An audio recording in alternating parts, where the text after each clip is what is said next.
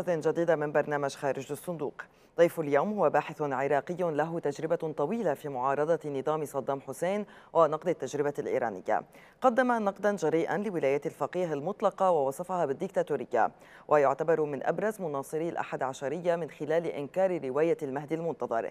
تمرد على المنظومة الطائفية وأصبح ينادي بالديمقراطية ويرى بأن معارضة السلطة الديكتاتورية أسهل من معارضة سلطة رجال الدين.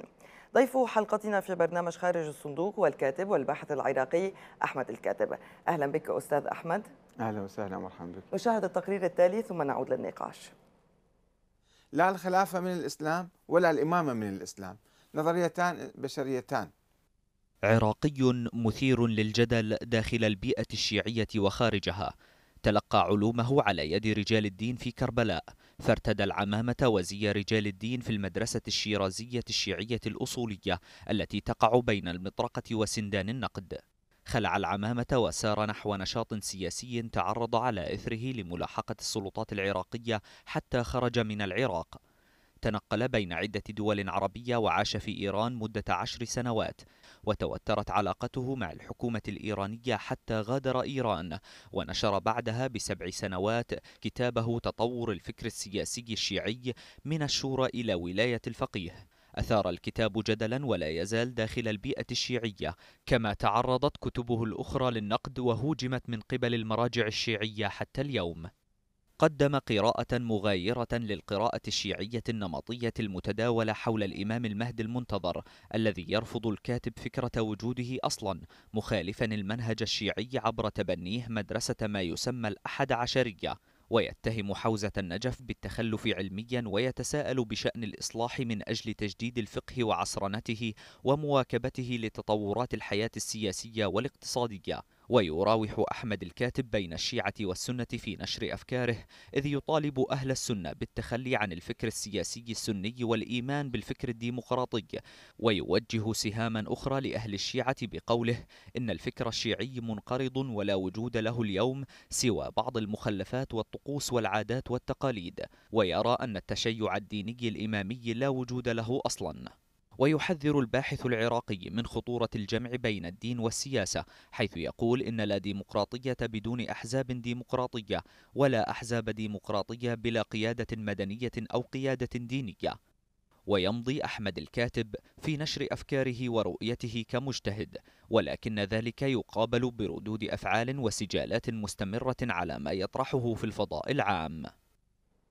سيد أحمد في مع بداية الثورة الإيرانية أعجبت بهذه التجربة انتقلت إلى إيران أردت أن تنقل هذه التجربة إلى العراق في حال سقوط نظام صدام حسين في ذلك الوقت وعملتم على ذلك ومن ثم انتقدت ولاية الفقيه. كيف تطور فكر السيد أحمد الكاتب إلى أن وصل إلى نقد ولاية الفقيه؟ نعم إذا تسمحي لي في البداية عندي ملاحظة على ما تفضلت به في المقدمة يعني وما آه، أكده التقرير.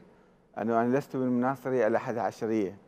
أنا انتقدت أو يعني بحثت في وجود الإمام الثاني عشر آه، ضمن آه، النظرية الاثنى عشرية فوجدته أنه يعني فرضية فلسفية أنه لم يولد ولم يوجد. وبالتالي النظرية الاثنى عشرية كلها والنظرية الإمامية يعني أصبحت آه، في حكم المنتفية. طيب يعني برأيك إنه النظرية آه، يعني أنت تعتبر بأن الإمامة ليست من الإسلام هل نعم. تنفي آه، الإمامة بشكل مطلق أم إنه الإمام المنتظر هو المشكلة؟ تعتبر بأنه لا وجود لإمام منتظر. لا هو المنتظر هو الإمام الثاني عشر عند الشيعة الاثنى عشرية. والاثنى عشرية فرع من الإمامية. كانت 70 فرقة الإمامية في القرن الثالث الهجري. وأنا أعتقد إنه النبي صلى الله عليه وسلم لم ينص على أحد. ولم ينص على نظام سياسي من بعده ولم يخلف وراءه مجلس للشورى لكي ينتخب الإمام. فبالتالي ترك الأمر شورى ترك الأمر طيب. للناس. في في نفس الموضوع وجه إليك سيد نجاح محمد علي الباحث في الشؤون الإيرانية. يعني سؤال فلنستمع إليه ولنعود لهذا النقاش. نعم. الأستاذ أحمد الكاتب رفض فكرة وجود الإمام المهدي المنتظر لم يقترب من السنة الذين يعتقدون بوجود الإمام المهدي المنتظر وأنه سيلد آه، في في في في فيما بعد ولكنه خالف مخالفة كبيرة المنهج الشيعي عندما طرح فكرة أن الإمام الحسن العسكري وهو الإمام الحادي عشر كان عقيما. اعتمد على رواية قيل أن هذه الرواية غير يعني ضعيفة ولا ولا ولا ولا يعتمد عليها آه، في مناقشة هكذا فكر يعني أو هكذا قضية. لهذا هو تبنى ما يمكن أن نسميه بمدرسة الأحد عشرية. يعني أنا أريد أن أسأل الأستاذ أحمد الكاتب هنا في, في, في هذه النقطة تحديدا هل هو أحد عشري أم يرفض على الإطلاق فكرة المهدي المنتظر حتى بالرواية السنية؟ ما ردك؟ يعني آه، في نفس الإطار. نعم لا هو آه، موضوع بحثي ليس الإمام المهدي م. كفكرة عامة عند كل الأديان وكل المذاهب وكل الفرق الشيعية حتى. 20 فرقة شيعية تؤمن بالإمام المهدي كانت مثلا. أنا بحث بحثت حول ولادة شخص اسمه محمد بن الحسن العسكري. هل ولد فعلا أم كان افتراض فلسفي هذا؟ يعني خيالي أو شيء ليس بحقيقي. وبالتالي أنا لست أحد عشريا ولا اثنا عشريا. كل النظرية الإمامية أعدت النظر بعد ذلك يعني في بحثي أعدت النظر في موضوع الإمامة أساسا فوجدت أنها نظرية يعني هي أيضا بعيدة عن أهل البيت هي ملصقة بأهل البيت ونظرية أهل البيت هي الشورى وهي الشورى هي فكر الشيعة الأوائل وفكر عامة المسلمين الأوائل في القرون الأولى كانوا يؤمنون بالشورى. يعني من حق الأمة في انتخاب الإمام. وليس أن الله سبحانه وتعالى يعين لهم إماما منصوصا عليه من الله كما عين الأنبياء مثلا كما أرسل الأنبياء فمسألة الإمامة هي مسألة مفتوحة إلى يوم القيامة ومن. الواضح أن هذه القضية أثارت الكثير من الجدل نعم. داخل البيت الشيعي وحتى ذهب البعض إلى اتهامك بأنه يعني لماذا لا تكون سنيا إن لم تكن تؤمن بالإمامة لا هو الفكر الشورى هو فكر الشيعة الأوائل م. الأصيل في الحقيقة فكر أهل البيت. وفكر نظرية الإمامة هي ملصقة كلاميا بأهل البيت من بعض المتكلمين. وكانت دائما الفرق تتطور مع الزمان ومع المكان. فهي الآن لا وجود لها منذ 1200 سنة تقريبا. فمما يدل على بطلان هذه النظرية. والشيء الموجود حاليا عند الشيعة الشيعة هم أصبحوا ديمقراطيين أو أصبحوا أتباع ولاية الفقيه وحتى نظرية ولاية الفقيه. تقوم دستوريا على الجمهورية الجمهورية الإسلامية الإيرانية. ولكنك انتقدت أيضا ولاية الفقيه واعتبرت نعم. بأنه يعني تدعو إلى إسقاط ولاية الفقيه يعني ألا ترى اليوم من الناحية السياسية أنه إيران اللي هي مركز الجمهورية الإيرانية نعم. التي هي مركز ولاية الفقيه وتطبيقاتها يعني استطاعت أن تمد نفوذها إلى الكثير من الدول العربية وتصبح لاعبا اساسيا سوريا لبنان وغيرها بالتالي إسقاط ولاية الفقيه يعني وكأنها دعوة للشيعة للاستسلام لا أنا اولا أنا لا أتحدث سياسيا أتحدث م. دستوريا. نظرية في النظرية الدستورية وليس في العمل السياسي ما هو موقفهم ما هي أعمالهم. وأنا لا أنتقد نظرية يعني ولاية الفقيه بالمطلق. هي نظرية ولاية الفقيه حسب دراستي الأخيرة في كتابي الشرعية الدستورية في الأنظمة السياسية الإسلامية المعاصرة. دراسة مقارنة بين المملكة العربية السعودية والجمهورية الإسلامية الإيرانية. الدستور الإيراني دستور رائع وعظيم دستور ديمقراطي دستور جمهوري والنظام الحالي هو ليس اماميا وليس اثنا عشريا إنما هو آه، جمهوري. في نظرية ولاية الفقيه هناك نظريات متعددة. البعض يربط الشرعية السياسية آه، بالنيابه العامة عن الإمام المهدي. أن القائد العام أو المرشد الأعلى أو ما شابه هو نائب الإمام وبالتالي يستمد شرعيته من الإمام ليس من الشعب م. هذه نظرية ليست موجودة في الدستور ما هي نظريتك؟ إنما يتكلم به بعض الناس طيب ما هي نظريتك أنت؟ يعني ما الذي تعتقده بأن الإمامة يعني أو ولي الفقيه يجب أن يكون منتخبا مباشرة من هذا الشعب هو يستمد الواقع. هذا هو واقع في إيران هل هذا هو الواقع في إيران؟ طبعا ينتخب بمجلس الخبراء انتخب السيد علي خامنئي من مجلس الخبراء والإمام الخميني من عامة الشعب الإيراني. والرئيس ينتخب مباشرة من الجمهور مباشرة من الشعب. نعم هناك كيف يمكن أن تكون صلاحيات ولي الفقيه نعم. يعني أكبر بكثير من صلاحيات رئيس الجمهورية عمليا واقعيا على الأرض؟ يعني هذه مسألة دستورية جزئية أنه يكون صلاحيته أكثر أو أقل حسب ما الدستور يحدد. والدستور أقر بشرع أساسا مصدر الشرعية في إيران الشعب. لكن كما ينص الدستور أنت أيضا في مقابلات سابقة اعترفت بوجود ثغرات في الدستور نعم. الإيراني ما هي هذه الثغرات؟ نعم يعني هي ثغرات جزئية في الحقيقة أما المسألة الكلية الأساسية أن السلطة نابعة من الشعب والقائد أو القادة والمسؤولين كلهم وكلاء ونواب الشعب هذا طيب. ما يقره الدستور الإيراني وهذا الدستور جيد طيب اليوم عندما تقول بأنه هو نظام ديمقراطي وأنه في ثغرات ولكنها ثغرات جزئية داخل الدستور، نعم. ألا ترى بأنه حتى لو أقرينا بمبدأ الانتخاب، انتخاب مدى العمر لولي الفقيه يتناقض نعم. مع الفكرة الأساسية للانتخابات وهي يعني انتخابات محددة بفترة زمنية معينة. ألا يعطيه ذلك صلاحيات أيضاً مطلقة؟ أيضا هذه مسألة جزئية بالحقيقة لأنه سابقا مثلا الخلفاء الراشدين كانوا ينتخبون مدى الحياة ويمكن الآن في أي بلد مثلا ملك ينتخب مثلا في بعض البلاد توجد في العالم أن الملك ينتخب مدى حياته. هذه مسألة جزئية تعود إلى الشعب. إذا أقر بهذا الدستور فتصبح المسألة دستورية وإذا رفض ذلك وفي نسبية يعني في آه، انتخاب القائد مدى الحياة وفي انتخاب رئيس الجمهورية كل أربع سنوات ويتكرر في أي دولة ينتخب آه، الملك مدى الحياة؟ يعني ينتخب الرئيس. أعتقد آه، في دولة قريب ماليزيا لما ما يحضرني طيب. اسمها نعم. يعني حتى لو اعتبرنا ذلك بأن الانتخاب ممكن أن يكون آه، مدى الحياة ولكن ذلك ألا يحصن الولي الفقيه يعني مبدأ الانتخابات يقوم على مبدأ الثواب والمحاسبة والمسؤولية والشعب نعم. يحاسب وبالتالي يستطيع أن ينتخب مرة جديدة نفس الشخص أو لا ينتخبه انطلاقا من مبدأ المحاسبة هل حوسب ولي فقيه في إيران إلى حد اليوم؟ يعني هو دستوريا آه، معرض للمحاسبة. يعني في فعليا. في الدستور الإيراني آه، يعني هناك يعني مجلس الخبراء يحق له تقييم عمل المرشد وهناك أيضا نص في الدستور الإيراني. إذا فقد الولي الفقيه أو القائد يسمى في إيران لا يسمى الولي الفقيه. إذا فقد القائد آه، شرعيته بالفسق أو بالجهل أو بال يعني فقد قواه العقلية مثلا مرض أو شيء من كبير فالمجلس الخبراء يستطيع أن يقوم آه، عمل القائد وينتخب واحد ثاني طيب هذا نظريا ولكن نعم. عمليا على الأرض هل حدث ذلك في التاريخ الإيراني الحديث منذ اعتماد ولاية الفقيه؟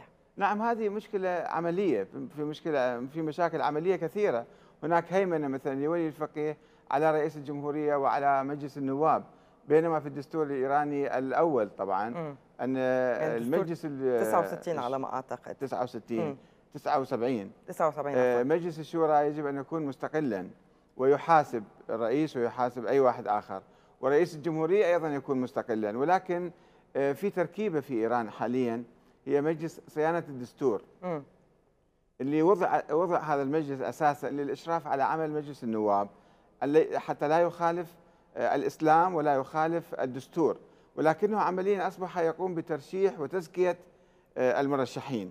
فإذا كان مثلا النواب عرضوا لولي الفقيه أو لا يوالونه مسبقا يعطون يعني شهادة ولاء له لا ينتخبون أو أو يسقطون أو لا يعاد انتخابهم.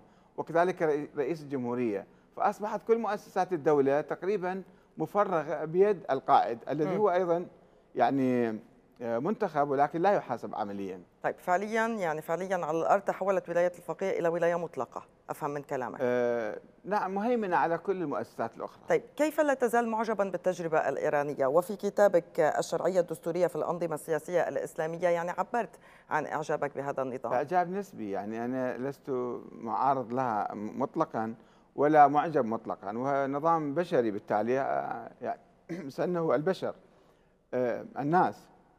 وممكن يكون في أخطاء ممكن تعاد التجربة تعاد يعاد النظر في هذه التجربة وتصلح نحو الأفضل. كما التجربه العراقية مثلا. إذا أردنا إصلاح هذه التجربة هل تدعو إلى إسقاط ولاية الفقيه بشكل صريح ومطلق؟ بنعم أم كلا؟ لا طبعا. ما هي إيجابياتها؟ إيجابياتها انها نسبيا أفضل من كثير من الأنظمة المعاصرة. نظام قائم على إرادة الشعب والشعب يشارك في هذه العملية ويدعم هذا النظام. وسبحان الله يعني ليس نظاما حتى نظام الخلفاء الراشدين كان في ثغرات. ولذلك حدثت الفتنة الكبرى.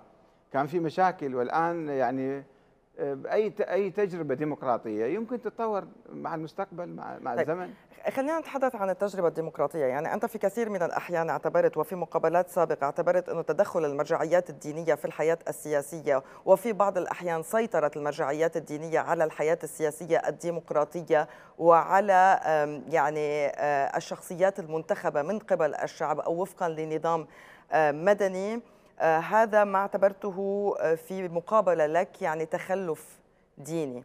إلا أنك اليوم لا تزال تتمسك بولاية الفقيه يعني ولاية الفقيه يعني المرجعية الدينية التي تجمع وبحسب كلامك أنت السياسة والدين بنفس القبضة. لا أولا أنا أقول نظام إيران ليس ولاية فقيه. نظام إيران نظام جمهوري آه، ديمقراطي حسب الدستور. وحتى القائد يسمى ليست له ولاية من الله. يعني مرة نأتي نقول أن القائد ولايته من الله من الإمام المهدي الغائب. هو نائب عنه وبالتالي لا يحق لأي إنسان ألا يستطيع القائد عذرا على المقاطعة؟ معارضة أي قانون يصدر حتى من مجلس الشورى؟ لا هناك قنوات دستورية لا يستطيع أن يعارض أي قانون. بمعنى ألم تحدث وأنت كنت في آه، إيران بأنه في قانون كان صادر عن يعني في قانون كان لوزير العمل نعم. وصدر أكثر من مرة أو رفضه أكثر من مرة المجلس آه، التشريعي في إيران إلا أن ولي الفقيه وافق عليه وتم إصدار هذا القانون لا بالعكس مجلس الشورى أقر القانون م. ومجلس وزير العمل أيضا آه، عمل بذلك القانون إنما مجلس صيانة الدستور الذي رفض القانون. وكان يعرقل ثمان سنوات. فهو تقريبا كان في أزمة آه، دستورية والدستور كان يعني طري آه، ذلك الزمان. وكان في مشكلة إنه امرار قانون معين مجلس الشورى يقر ذاك القانون ومجلس الصيانة يعتبره مخالفا للإسلام ومخالفا للدستور. فالإمام هنا تدخل ودعم وزير العمل ومجلس الشورى. طيب ألا يعتبر ذلك تجاوزا على السلطات التشريعية؟ لا هو ليس الهيئة التشريعية أقرت القانون هو دعم الهيئة التشريعية طيب ولم مجلس صيانة الدستور ليس آه، منتخبا بشكل كامل. منتخبة نصفها من البرلمان ونصفها تعين من قبل آه، نصفها يعين من قبل القائد. وبالتالي؟ يعني هناك تركيبة. شوفي في دستور إيران كان في عقد تاريخية. من 100 سنة الشعب الإيراني ثار على ملوكه وطالب بالديمقراطية والحركة الدستورية ما يسمى بالحركة الدستورية في التي نجحت في إسقاط ملك وإقامة ملك آخر وإقامة نظام دستوري يسمى الحركة المشروطة في إيران مشروطة في مقابل المستبدة. فالشعب الإيراني ناضل كثيرا طوال 100 عام حتى يقر نظاما ديمقراطيا. وهذه في مرحلة من مراحل تطور الشعب الإيراني ممكن في المستقبل مثل ما آه، يعني ألغوا منصب رئاسة الوزراء اللي كان في الدستور الأول. يمكن يلغوا منصب رئيس الجمهورية أو يلغوا منصب القائد وتكون العملية أكثر ديمقراطية. في صراع أنا أتوقع ذلك يعني. هل هنالك صراع آه، داخل إيران بين المرجعيات الدينية والمرجعيات السياسية بين رجال السياسة والدين؟ هل في حراك داخل إيران بهذا أنت؟ سألتيني أسئلة كثيرة وما تنتظرين جواب يعني. فضل. لك كل الوقت. نعم. فبالنسبة لرجال الدين الذين يهيمنون على العملية السياسية فعلا هو الزي والاسم واللقب والهيكل آه، يضفي نوع من عدم التوازن بين في العلاقة بين الجماهير وبين القيادات إذا كانت آه، ترتدي زي رجال الدين. وقد تكون هي يعني معلوماتها وثقافتها عادية مثل أي واحد آخر مثل أي مسؤول آخر. ولكن اللقب والاسم والهيكل والزي وكذا يضفي نوع من يعني الهالة المقدسة لذلك المرجع الديني فيتم عملية يعني إبعاد الناس عن المشاركة أو النقد أو التفكير المعارض لذاك القائد.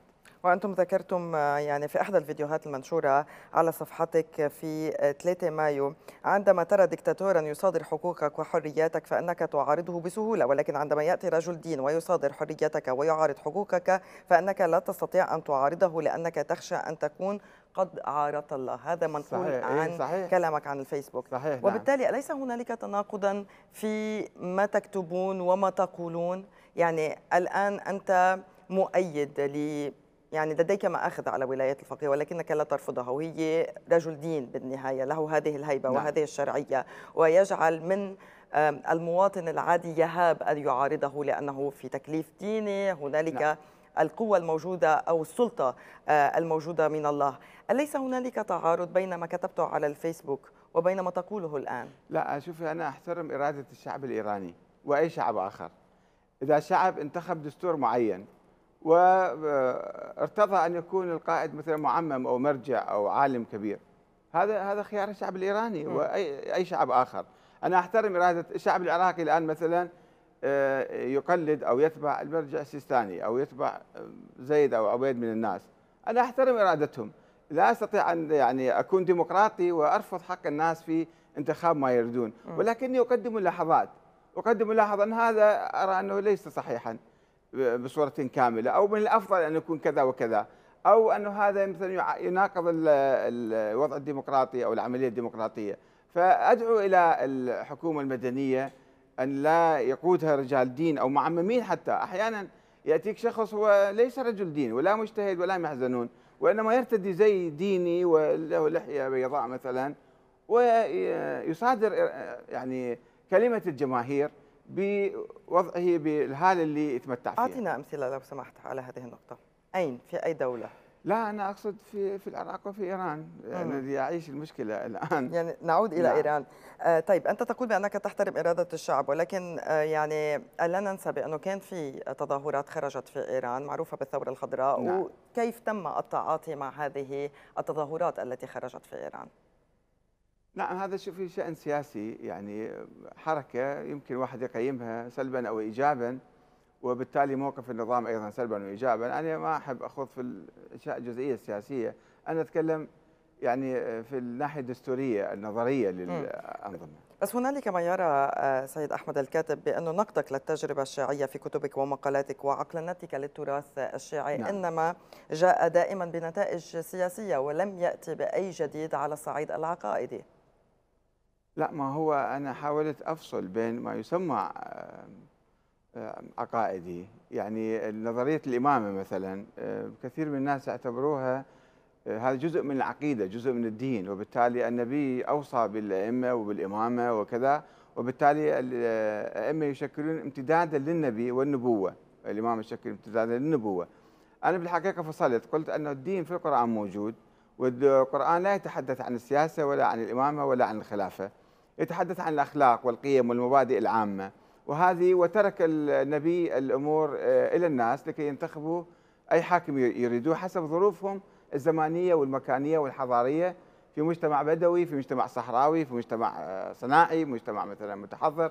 فإحنا ما نتمكن نظام واحد لكل الشعوب العالم في كل الأزمان. فلذلك متروك للناس. طيب إن تقول أن الخلافة ليست من الإسلام ولا الإمامة من الإسلام فما هو شكل المشروع الإسلامي الديمقراطي الذي تطرحه؟ يعني هناك من يرى تعارض بين الإسلام وبين الديمقراطية هناك أحزاب كثيرة بالذات حزب التحرير مثلا أنا عندي مداخلة أو حوار آه، مطول معه في أحد كتبي نشرته في آه، تطور الفكر السياسي السني نحو خلافة الديمقراطية هناك في ملحق حوار جرى بيني وبين قادة حزب التحرير في لبنان قبل حوالي ثمان سنوات. آه، هناك من يعتقد ومنذ مئة عام ومنذ احتكاك العالم الإسلامي بأوروبا والتجربة الديمقراطية الغربية كان يعتقد بأن هناك تناقض بين الإسلام وبين الديمقراطية. لماذا؟ لأن الإسلام نظام شامل كامل متكامل وفي آه، نظام سياسي. إذا فلماذا نستورد نظاما ديمقراطيا أو سياسيا من الغرب؟ وهذا كفر. مثلا أبو محمد المقدسي في الأردن له كتب عديدة في آه، نقد الديمقراطية والنظام الديمقراطي أبو مصعب الزرقاوي أحد تلاميذه وربما حتى الآن داعش. يرون بأنه يعني الخلافة هي النظام الإسلامي الأصيل والركن الأساسي بالإسلام. وبالتالي لا يجوز نأخذ أي شيء من الغرب. أنا أعتقد هذا شيء آه، خطأ. وهذا الفكر دخيل على الإسلام. لأن التجارب السياسية القديمة سواء الأموية أو العباسية أو العثمانية أو حتى الراشدية حتى الراشدية التجربة الراشدية الدستورية أنا أتحدث عنها ولا أتحدث عن الممارسات العملية اليومية الكذا. هاي تجربة بشرية تجربة بشرية من الخطأ أن نضفي عليها طابعا دينيا ونجعلها جزءا من الدين. فمن قبل بالخلفاء الراشدين أصبح مسلما ورعا سنيا مثلا ومن لم يقبلها فقد كفر مثلا أو أو كذا. لا نظام الخلافة تجربة تاريخية قومية كانت آه، وقبلية. آه، آه، كانت تدور الخلافة بين العرب وبين قبيلة قريش وثم يعني انحصرت في العترة بني هاشم أو مثلا أبناء علي أو أبناء الحسن أو أبناء الحسين. يعني كل واحد كل حزب كان يحاول أن يحصر الشرعية الدستورية بسلالته وبجماعته وبقبيلته وما إلى ذلك فهي تجارب بشرية طيب. سنتوسع أكثر في الجزء آه، الثاني حول نعم. مفهومك عن الديمقراطية وما الذي ترضاه نعم. من الديمقراطية وما الذي لا ترضاه ولكن في الجزء الثاني فاصل قصير ونواصل بعده بقية الحوار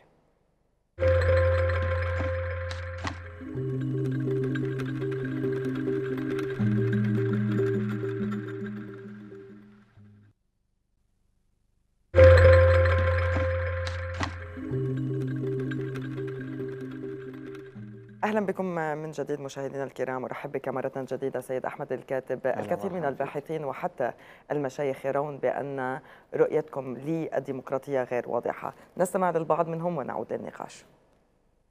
أحمد الكاتب يعني ما هي رؤيته للديمقراطية آه، في في في دولة مثل إيران أو في دولة مثل العراق الآن تتنازعها أحزاب إسلامية كثيرة؟ كيف يمكن الربط أو الجمع بين ديمقراطيه بالنهج المعاصر الذي نعيشه نحن الآن وبين ما طرحه مثلا الإمام الخميني وهو كان الأستاذ أحمد الكاتب أحد المؤيدين لنظام الجمهورية الإسلامية وكان يعد برنامجا اساسيا من برامج الإذاعة والتلفزيون في الإذاعة الإيرانية يعني في بعد انتصار الثورة الإسلامية عام 79 أن الديمقراطية ليست مبدأ إسلامي كما يذهب إليها حقيقة علماء الاجتماع فإن الديمقراطية حقيقة من منظرات أو أو من نظريات الفكر الغربي ولذا حقيقة عليه أن يعترف أولا أنه انسلخ من الفكر الديني ثم بعد ذلك يجدي النصيحة علما لرجالات الإسلام. وبما أن الأخوة السنة حقيقة لهم منظرين ولهم مفكرين كبار حقيقة فهم لا يحتاجون إلى أحمد الكاتب فإن لهم حقيقة من نظر لحقوق الإنسان وكذلك للنظام السياسي في الإسلام كالشيخ رائد الغنوشي من تونس وكذلك الشيخ محمد عبده وكذلك السيد جمال الدين صاحب هذه النظريات ما رأيك بما سمعت؟ آه هو أنا تحدثت عن هالكلام آه قبل قليل قلت أنه البعض يعتقد أن الإسلام يمتلك نظاما شاملا يعني شاملا للنظام السياسي الدستوري آه ولذلك الشيخ وحزب التحرير وداعش وآخرون كثيرون يعتقدون بأن الديمقراطية نظام غربي ولا يجوز أن نأخذ بها. وقل أنا قلت لا الديمقراطية تجربة إنسانية والإسلام لا يوجد فيه نظام دستوري للحكم. يعني لا يوجد فيه بالقرآن أو بالسنة كيف ينتخب الحاكم؟ مدة الحكم كم سنة تكون مثلا؟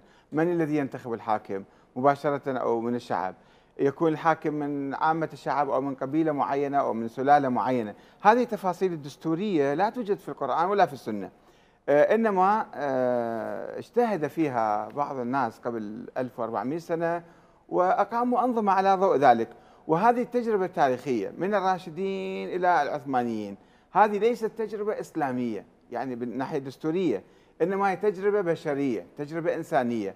وبالتالي آه، كان فيها ثغرات كثيرة وحدثت الفتنة الكبرى في عهد الصحابة والخلفاء الراشدين. والفتنة الكبرى مستمرة إلى اليوم بوجود بعض الناس الذين يعتقدون بأن الحكم يجب أن يكون دكتاتوريا أو يكون آه، عسكريا وجواز الاستيلاء على السلطة بالقوة وما إلى ذلك. ويرفضون التطورات الإنسانية الديمقراطية. يعني الغرب ماذا عمل؟ المبدأ مشترك واحد. في القرآن الكريم هناك آية تقول وأمرهم شورى بينهم.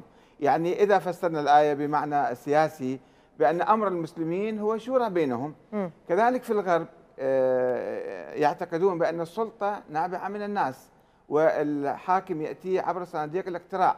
وطوروا مثلا النظام الديمقراطي فصلوا بين السلطات آه، سلطة تشريعية وسلطة تنفيذية وسلطة قضائية وأيضا هناك ثقافة ديمقراطية في الغرب. فنحن يعني لا أجد تعارض بين الإسلام وبين طيب التجربة بس إلى حد الآن أنا. كررت عليك السؤال أكثر من مرة وهو مفهومك أنت يعني هنالك نعم. ما أسميته أنت بالديمقراطية ديمقراطية إسلامية نعم. ما هي عناوين العناوين العريضة لهذه آه، الديمقراطية على ماذا آه، تستند وما الذي ترفضه من الديمقراطيات الغربية وما الذي نعم. تقبل به يعني لأنه لحد الآن المشروع غير واضح برأي نعم. البعض لا إحنا أنا عندما أقول إسلامي أو أو نظام ديمقراطي إسلامي كنا إحنا كمسلمين نؤمن بالإسلام. هذا جانب في في محله. والجانب الدستوري الذي لا يوجد في الإسلام. لا يوجد في الإسلام نظام دستوري للحكم. فهذا نأخذه يعني إحنا نطوره أو نستفيد من التجارب الإنسانية الغربية. فنقيم نظاما كما الآن في إيران مثلا نظام جمهوري وإسلامي. يعني يراعون الأحكام الإسلامية يراعون الشريعة الإسلامية. يعني ب- ب- بقدر آه، ما يستطيعون يعني. آه، الآن إحنا بالعراق مثلا. يعني أفهم من كلامك بأنه أنت خرجت من العباءة الشيعية ولكنك لم تخرج من العباءة الإسلامية وبالتالي أنت تنادي بديمقراطية ولكنها مستمدة من الإسلام. لا شوف أنا كمسلم أنا ملتزم بالإسلام. مم. وأجي للإسلام أسأله إذا كان يوجد في أقرأ القرآن مثلا الكريم. هل يوجد نظام دستوري في القرآن؟ لا أجد ذلك النظام في القرآن. ولا في السنة النبويه، إذا ماذا أبحث؟ أبحث بعقلي يعني إذا هذا الأمر متروك لعقلي، لعقل الناس، لتجربة الناس، لإرادة الناس، فالناس يقيمون نظاما أقاموا في التاريخ أنظمة كثيرة حسب يعني إرادتهم أو بغير إرادتهم. مم. الآن إحنا كمواطنين نبحث عن نظام دستوري لكي نتعايش، الدستور ما هو؟ ما هو الدستور؟ الدستور هو اتفاقية بين مكونات الشعب، بين فصائل الشعب، بين قوميات الشعب المختلفة لتبادل السلطة بشكل سلمي، لمثلا توزيع السلطة حتى لا يكون دكتاتور يستولي على السلطات كلها مثلا، الآن النظام العراقي اجتمع الناس في مجلس تأسيسي وأقروا دستور معين ثم عرضوه على الشعب في استفتاء عام وصوت عليه الشعب ثم أقاموا نظاما سياسيا على ضوء هذا الدستور. والمرجع الشيعي السيد علي السيستاني أقر هذا الدستور ووافق عليه ودعا إليه. لم يدعو إلى طيب. تفاصيله دعا السيد إلى نجاح محمد علي سألك عن رأيك بالنظام آه، الديمقراطي في في العراق. نعم في النظام الديمقراطي في العراق هو أيضا آه، تجربة تجربة إنسانية. يعني عندما اجتمع العراقيون قبل آه، 12 13 سنة وأقاموا هذا الدستور وبعد عشر سنوات تبين الدستور فيه ثغرات فيه مشاكل. طبعا آه، العراقيون لم يلتزموا بالدستور فلم يقيموا حكومة ديمقراطية كاملة. لم يعطوا الفائز الأكبر آه، حق إقامة السلطة إنما الأقليات آه، أيضا شاركت آه، الأكثرية سواء كانت طائفية أو كانت قومية وقالوا نعمل نظام محاصصة أو نظام توازن. مم. لا نعمل بالنظام الديمقراطي ال- الموجود في كل العالم. أي حزب آه، يفوز بالأكثرية هو يشكل الحكومة فصارت عندنا حكومة مختلطة من كل الأحزاب ومن كل القوميات. وهذه كان ثغرة بالدستور أن الحكومة صارت ضعيفة. فأنا أدعو في النظام العراقي إلى إصلاح هذا النظام وتطويره إلى نظام رئاسي.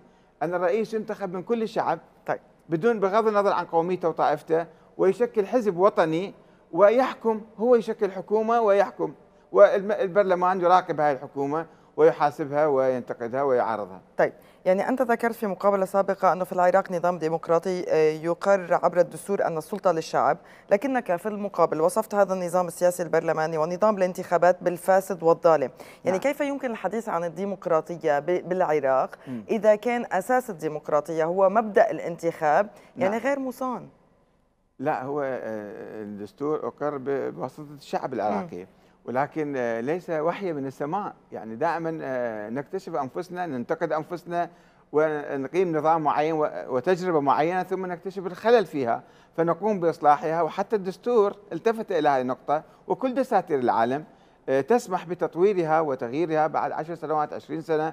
جيل آخر يجي جيل آخر يروح. فنعيد النظر في التجربة. طيب المشاكل ليس المتتالية بالضرورة اليوم يكون النظام مثالي يعني. المشاكل المتتالية اليوم في العراق آه، يردها البعض إلى أن المشكلة بنيوية هي في أصل الدستور نعم. وليس آه، في التطبيق. آه، جزء منها يعني مشكلة جزء نظام. منها صحيح وجزء منها لا. الجزء لا انه الشعب العراقي ثقافة الديمقراطية بعد يعني قطاعات واسعة من الشعب العراقي لا تؤمن بالديمقراطية أو باحترام الرأي الآخر.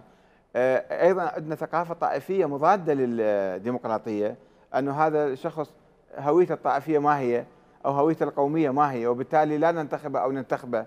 فالانتخاب على انتخاب الشعبي يعني هذا لا يوجد في الدستور العراقي. ولكن بالشعب موجود في مشاعر طائفية مشاعر قومية مشاعر حزبية معينة تناقض الاتجاه الديمقراطي وبالتالي تسبب مشاكل.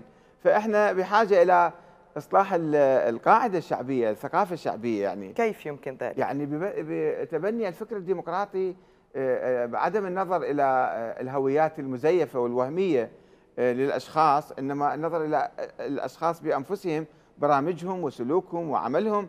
فننتخب هذا القائد أو هذا النائب مثلا في دائرتي بغض النظر عن هويته أو هويته الطائفية أو لكن القومية. لكن انت تعلم بأنه هنالك يعني بعض الأحزاب اللي هي أحزاب دينية نعم. يعني تحتمي بالعباءة الدينية وتعطى الشرعية من قبل مرجعيات دينية وبالتالي هذه الهالة نعم. هون تدخل رجال الدين أو الفقهاء بالسياسة نعم. كيف يؤثر على الحياة الديمقراطية كيف يمكن الموازنة نعم. بين هاتين الجانبين إلى حد الآن يعني ما هي الخطوط العريضة التي تطرحها للموازنة أنت صحيح. صحيح. تؤكد على وجوب وجود رجال الدين ولكنك تؤكد بنفس الوقت على الديمقراطية والديمقراطية هي فصل الدين عن الدولة أنا أدعو إلى فصل رجال الدين عن الدولة ليس م. الدين الدين موجود على كل الناس م. يعني الدين كفلسفة نحن إيه، نتحدث عن رجال الدين نتحدث عن رجال الدين أو متزيين بزي رجال الدين حتى أحيانا يجي ويقول يتدخل في السياسة ويؤثر على عملية الانتخاب أو عملية يعني تشكيل حكومة أو ما ما شابه. فنعم لابد أنه والسيد علي الخامنائي اللي هو أبو الدستور يعتبر العراقي الحالي هو رفض تدخل رجال الدين في الدولة. هو لم يتدخل كثيرا ربما في البداية آه، قيل أو هو تدخل ثم تراجع في تشكيل قوائم آه، حزبية في الانتخابات ثم سحب إيده بعد ذلك في الانتخابات الأخيرة. هذا في عندنا مشكلة في قانون الانتخاب، قانون الانتخاب عندنا يعني آه رئيس القائمة يرفع آه نوابا ضعافا. شخص يفوز ب 200 300 صوت وآخر مقابلة يفوز بآلاف الأصوات ذاك ما يفوز. وهذا القائمة تدعمه وترفعه ويروح إلى مجلس النواب. في خلل في مجلس النواب في قانون الانتخاب، في خلل في قانون الأحزاب. في خلل في الثقافة في خلل في تدخل العمائم في العملية السياسية ورجال الدين عموما. هذا بالتطبيق موجود. لا يمكن. طيب ذلك. على الرغم من أنك تقول بأنه في خلل بتدخل رجال الدين في السياسة إلا أنك وعلى صفحتك على الفيسبوك فيسبوك عفوا دعيت السيد مقتدى الصدر إلى ثورة ثقافية نعم. للقضاء على الطائفية في العراق. نعم نعم. نعم باعتباره هو رجل فاعل بالساحة.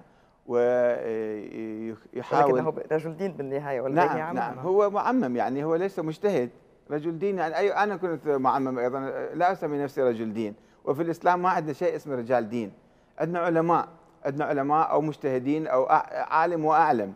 فهو لا يدعي الاجتهاد وهو عندما ذهب إلى إلى قوم واعتزل العمل السياسي قبل حوالي ثمان سنوات وقال من أجل الدرس والبحث والتفرغ العبادة وما إلى ذلك قلت له أن هناك مشكلة في الساحة في الثقافة العامة هي المشكلة الطائفية وإحنا لكي نعزز النظام الديمقراطي بحاجة إلى مكافحة المشاعر الطائفية المتطرفة وأدعوك إلى ثورة ثقافية، نعم أدعو الجميع وأدعو نفسي أيضا ربما أنا أيضا يعني أعاني من بعض طيب بغض النظر عن التسميات يعني إن كنت ترى بأنه رجل دين ولا لا ولكنه معمم بالنهاية معمم نعم. رجل دين يعني. نعم. نعم في معممين كثيرين في الساحة. يكتسب شرعية من من, من زيه نعم. نعم. ومن إرث والده ومن عائلته واسم اسم العائلة حتى أحيانا طيب. رجل غير معمم عندما عندما تقول بأنه لابد من حل المشكلة الطائفية كيف؟ ما هو السبيل إلى ذلك؟ السبيل إلى ذلك هو الثقافة الديمقراطية. يعني نفهم جوهر المشكلة الطائفية. المشكلة الطائفية كانت قبل 1400 سنة أو أقل من ذلك. يعني آه، كان صراع حول آه، العائلة الحاكمة. من يحكم؟ يعني كانت مشكلة دستورية أو صراع دستوري بالمصطلح الحديث. الحكم لقريش أم للعرب كلهم ولكل المسلمين؟ آه، الحكم لبني هاشم أو لا؟ الحكم لبني علي أو بين الحسن أو بين الحسين؟ فكان صراع دستوري حول الشرعية الدينية.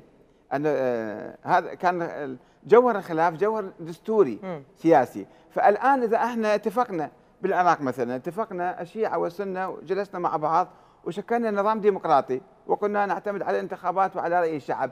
فلا نحن سنة الآن ولا نحن شيعة الآن. نحن مسلمون عراقيون ديمقراطيون. فإذا هذه الطائفية والمخلفات الطائفية أسميها أنا أو الثقافة الطائفية هاي ثقافة قديمة ما قبل 1400 سنة.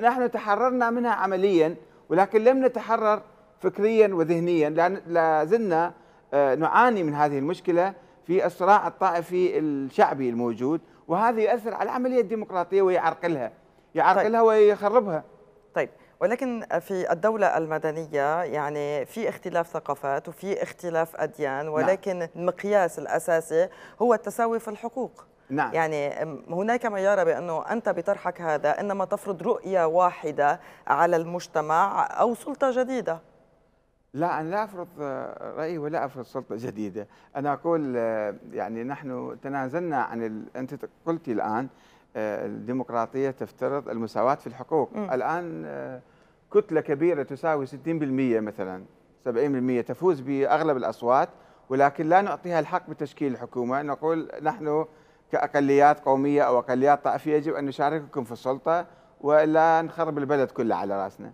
فهذا يعني خلاف المنطق الديمقراطي إذا إحنا تخلينا كل الناس ليس السنة فقط كل الناس كل الشعب العراقي الحاكم إذا اجى نشوف الحاكم هذا إنسان جيد أو لا برنامجه جيد أو لا وننتخب رئيس للجمهورية ننتخب رئيس الوزراء بغض النظر عن هويته الطائفية ما نتقاسم السلطة بيناتنا واحد يحك للثاني إنما تكون عملية شفافة ومن دون عقد طائفية. إحنا عندنا عقد نفسية الآن طائفية.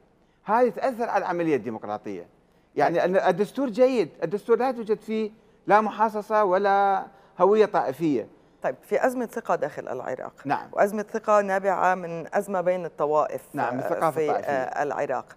يعني كيف ممكن الوصول إلى النتيجة التي تتحدث عنها في ظل أزمة أزمة أزمة الثقة الموجودة حاليا بين الطوائف؟ يعني بصريح العبارة في عدم ثقة بين بين الطوائف المختلفة. نعم شوفي يعني آه، هذه عدم عدم الثقة نتيجة ممارسات تاريخية من صدام حسين وقبله وكذا.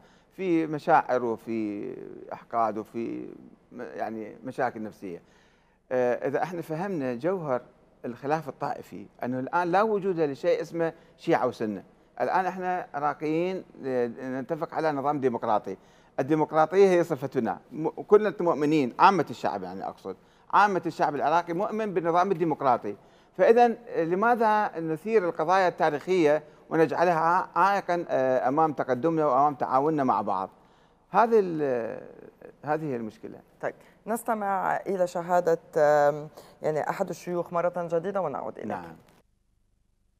الواقع التناقض واضح أستاذ الفاضل من خلال حقيقة طرحه لإصلاح الحوزة بينما هو يرفض وجود حوزة، إصلاح المراجع بينما هو يرفض حقيقة عمل المراجع، التناقض واضح حقيقة في كلامه وهذا من جهة ومن جهة أخرى فإن أحمد الكاتب هو ليس قيما آه، على الحوزة العلمية وعلى إصلاحها فإن رجالات الحوزة حقيقة جديرون بأن يأخذوا على آتقهم إصلاح حقيقة ثنايا الحوزة العلمية ومتابعة حقيقة النقص الحاصل.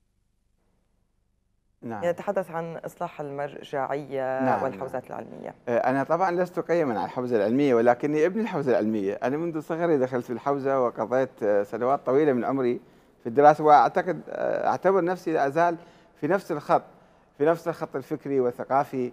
ولكن عندما أرى خللا في في المرجعية أو في الحوزة فأحاول إصلاحها وأقدم أقدم ملاحظات لا أملك غير الكلام وغير التعبير. يعني أين يكمن الخلل؟ نعم أين يكمن الخلل وما أسبابه؟ آه الخلل يكمن في أن البعض يعطي الحوزة أو المرجعية الدينية آه هالة قدسية دينية وهي لا تتمتع بهذه القدسية أو بهذه الهالة هم الرجال آه، ناس عاديين درسوا الفقه أو درسوا العلوم الإسلامية ويعني آه، يمكن يعطوا آرائهم أما أن تصبح آرائهم مقدسة وواجبة الطاعة وهم يجب الخضوع لهم وتقليدهم. هذا أعتقد شيء جديد يعني تطور مع الزمن ولم يكن في القرون الأولى حتى عند الشيعة. المرجعية خلال ألف سنة إذا درسنا تاريخه وأنا درست تاريخه وبالتفصيل من ألف سنة إلى الآن كيف تطورت؟ تطورت على كل الصعد وكل الجوانب إلى أن أصبحت آه، كما هي عليه الآن. فهي نمت في آه، فترة الفراغ السياسي. كان الشيعة يؤمنون بعدم آه، جواز إقامة الدولة في عصر غيبة الإمام الثاني عشر. وبالتالي عدم الاعتراف بشرعية أي دولة أو أي ثورة. فنمت المرجعية حتى تملأ الفراغ القيادي عند عند الشيعة. والآن تطورت إلى مستوى الدولة سواء في إيران أو في العراق. فإذا يجب أن تعود إلى دورها الإرشادي دورها التوجيهي دورها العلمي أنه تقدم اقتراحات. يعني شخص يمكن يقدم اقتراح أو رأي بس لا يعتبر فتوى فتوى واجبة الإطاعة على جميع الناس يعني تعتقد بأن المرجعيات الدينية غير مستقلة عن السياسة أنه تستخدم السياسة أو أن رجال السياسة يستخدمون المرجعيات الدينية ما هو شكل العلاقة لا بين؟ السياسة عند الشيعة خلال م. قرون طويلة من الزمن آه، كانت يعني آه، بالشكلها الرسمي كإقامة دولة أو ثورة حتى كانت هذه الدولة محرمة والسياسة محرمة وبالتالي الجماهير الشيعية كانت منعزلة أو تعيش على هامش التاريخ. فنمت تدريجيا شعروا بضرورة إقامة شبه دولة أو بعض أعمال الدولة. فبدأ المراجع يمارسون بعض أعمال الدولة ثم تدرجوا ويوسعوا الدائرة. أول شيء كان يعتبروه الحسبة من باب الحسبة يعني يقوم بالتصدي لبعض الأمور. رعاية الأيتام رعاية مثلا بعض الناس اللي يعني غير قادرين على رعاية أنفسهم. ثم تطورت تطورت إلى أن أصبحت ولاية الفقيه، م. ثم أصبحت نظام آه، ديمقراطي، فاذا إحنا إذا آمنا بالدولة بعد المرجعية آه، ما لها دور آه، يعني دستوري في إدارة شؤون الدولة، إنما هذه موكولة للشعب ينتخب هيئة تشريعية والهيئة التشريعية تنتخب هيئة تنفيذية. ونمارس حياتنا الديمقراطية بصورة اعتيادية. طيب، قلت على صفحتك على الفيسبوك إن لم يكن لكم دين فكونوا ديمقراطيين أحرار. فالأصح يبدأ من الالتزام بالدين وإذا لم يكن يوجد دين فعلى الأقل بالثقافة الديمقراطية نعم. يعني نفهم من كلامك أن الديمقراطية توازي أو تتساوى مع الالتزام بالدين أه، لا هذه استعارة من أه، كلمة الإمام الحسين عليه السلام في كربلاء قال للجيش الذي جاء يقاتله ظلما وعدوانا قال لهم إن لم يكن لكم دين فكونوا أحرارا في دنياكم لا تكونوا عبيدا لحاكم أو طاغية. فأنا استعرت هذا القول وأضفت بالثقافة الديمقراطية. نعم. ومن هنا سؤالي نعم أنه الآن لازم إحنا عندنا ثقافة ديمقراطية نكون مستقلين نكون أحرار في قراراتنا ما نتبع أي شخص لأنه معمم أو لأنه رجل دين أو لأنه آه، زعيم مثلا حتى لو زعيم سياسي. إنما علينا أن ننظر في موقفه وفي قراره. هل هذا قرار صائب حكيم؟ آه، نلتزم به. وإذا كان قرار آه، خاطئ نرفضه. مع الأسف في في مجلس النواب هناك يعني آه، كتل آه، جماعات في مجلس النواب ليس لها رأي. يعني المفروض في النائب يكون هو مجتهد ويكون عنده صاحب رأي. لا يكون تابع لشخص معين كل ما يقول يتبعه حتى ضد قناعاته هو. فهذا خيانة لنفسه وخيانة للناس اللي انتخبوه وعينوه يكون نائب في البرلمان. طيب اليوم في يعني محاولات لإيجاد مرجعيات جديدة تنوع المرجعيات آه، داخل الساحة الشيعية. هل هذا مصدر غنى أو تشتت؟ آه لا هو هي مسألة حرة. الناس أحرار في يعني يطرحوا أنفسهم كأحزاب أو كأحزاب يعني آه مغلفة بالدين. أنا ما أميل لهالشيء وأنصح أي واحد مرشح يؤمن بالديمقراطية أن لا يطرح نفسه كقائد ديني أو كمرجع ديني كمرجع سياسي له الحق بذلك. آه، وفي غنى ساحة مفتوحة ما أحد يستطيع أن يسيطر أو يمنع أو يفرض شخص معين. اليوم هي الأحزاب التي تختار المرجعيات الدينية أو أن المرجعيات الدينية هي اللي بتختار الأحزاب. يعني هل هل يحق للأحزاب أن تغير مرجعياتها الدينية؟ طبعا يحق لها. يعني أساسا هي غير ملزمة باتباع مرجع معين. الأحزاب هي هي ما عندنا أحزاب حقيقية. شوفي إحنا عندنا تجمعات أو تكتلات يقودها بعض الأشخاص. بالمعنى الحقيقي لذلك ما عندنا نظام أحزاب الآن في العراق. في تجمعات تشكل وواحد يقودهم. المرجعيات هي لها آلية معينة داخل الحوزة تنتخب مرجع هذا أو مرجع ذاك والأحزاب لها أيضا نظامها وتاريخها ونضالها ولها يعني آليتها في انتخاب قياداتها فهناك تعاون وتنسيق أحيانا يحدث بين الأحزاب وبين المرجعيات وليس إلى أي مدى يأتي ذلك على حساب الديمقراطية؟ نعم إلى أي مدى يأتي ذلك على حساب الديمقراطية؟ آه، يعني هذا يشكل نقص إذا المرجعية دينية دخلت في العملية السياسية فهذه عملية يعني تعاني من نقص في الحقيقة يعني. طيب ذكرت في البيان الشيعي الجديد يعني في بيان شيعي جديد قدمتموه من فترة هل هو محاولة لإعادة فهم الشيعة وتموضعهم في المنطقة مقابل مشروع سني؟ لا ليس في مقابل مشروع سني أنا مشروعي بالحقيقة بالنتيجة يعني ليس سنيا ولا شيعيا مشروعا إسلاميا آه، أعيد قراءة التاريخ الإسلامي والثقافة وخاصة موضوع الانقسام الطائفي آه، فأقول هذا الانقسام الطائفي كان سياسيا تاريخيا وانتهى الآن نحن بحاجة إلى ونحن بحاجة إلى تخلص من مخلفات ذلك الصراع التاريخي الطويل اللي هي موجودة عقد موجودة عقد في المجتمعات وفي في دولة الثقافة. مدنية أم بمشروع دولة إسلامية؟ لا مشروع دولة مدنية مدنية يعني يعني آه، نظام مدني. الآن في العراق نظام مدني نظام مدني كامل ليس موضوع نظاما إسلاميا يعني العملية تتم أنا أسأل عن أسأل عن مفهومك أنت. نعم. أنا أقول لك أي مجتمع إسلامي مجتمع إسلامي يؤمن بالإسلام فالجوانب العبادية في الإسلام والأخلاقية والقانونية هذه محفوظة ما لها علاقة بالدستور. الدستور في شيء خارج عن الشريعة. يعني الشريعة لا تتضمن التفاصيل الدستورية. وبالتالي عندما أنتخب نظاما جمهوريا أو نظاما ملكيا حتى لو افترضنا مثلا هذا ما يتعارض مع الشريعة. طيب للأسف انتهى الوقت. شكرا لك نعم. سيد أحمد الكاتب. شكرا لكم مشاهدينا الكرام على حسن المتابعة وإلى اللقاء.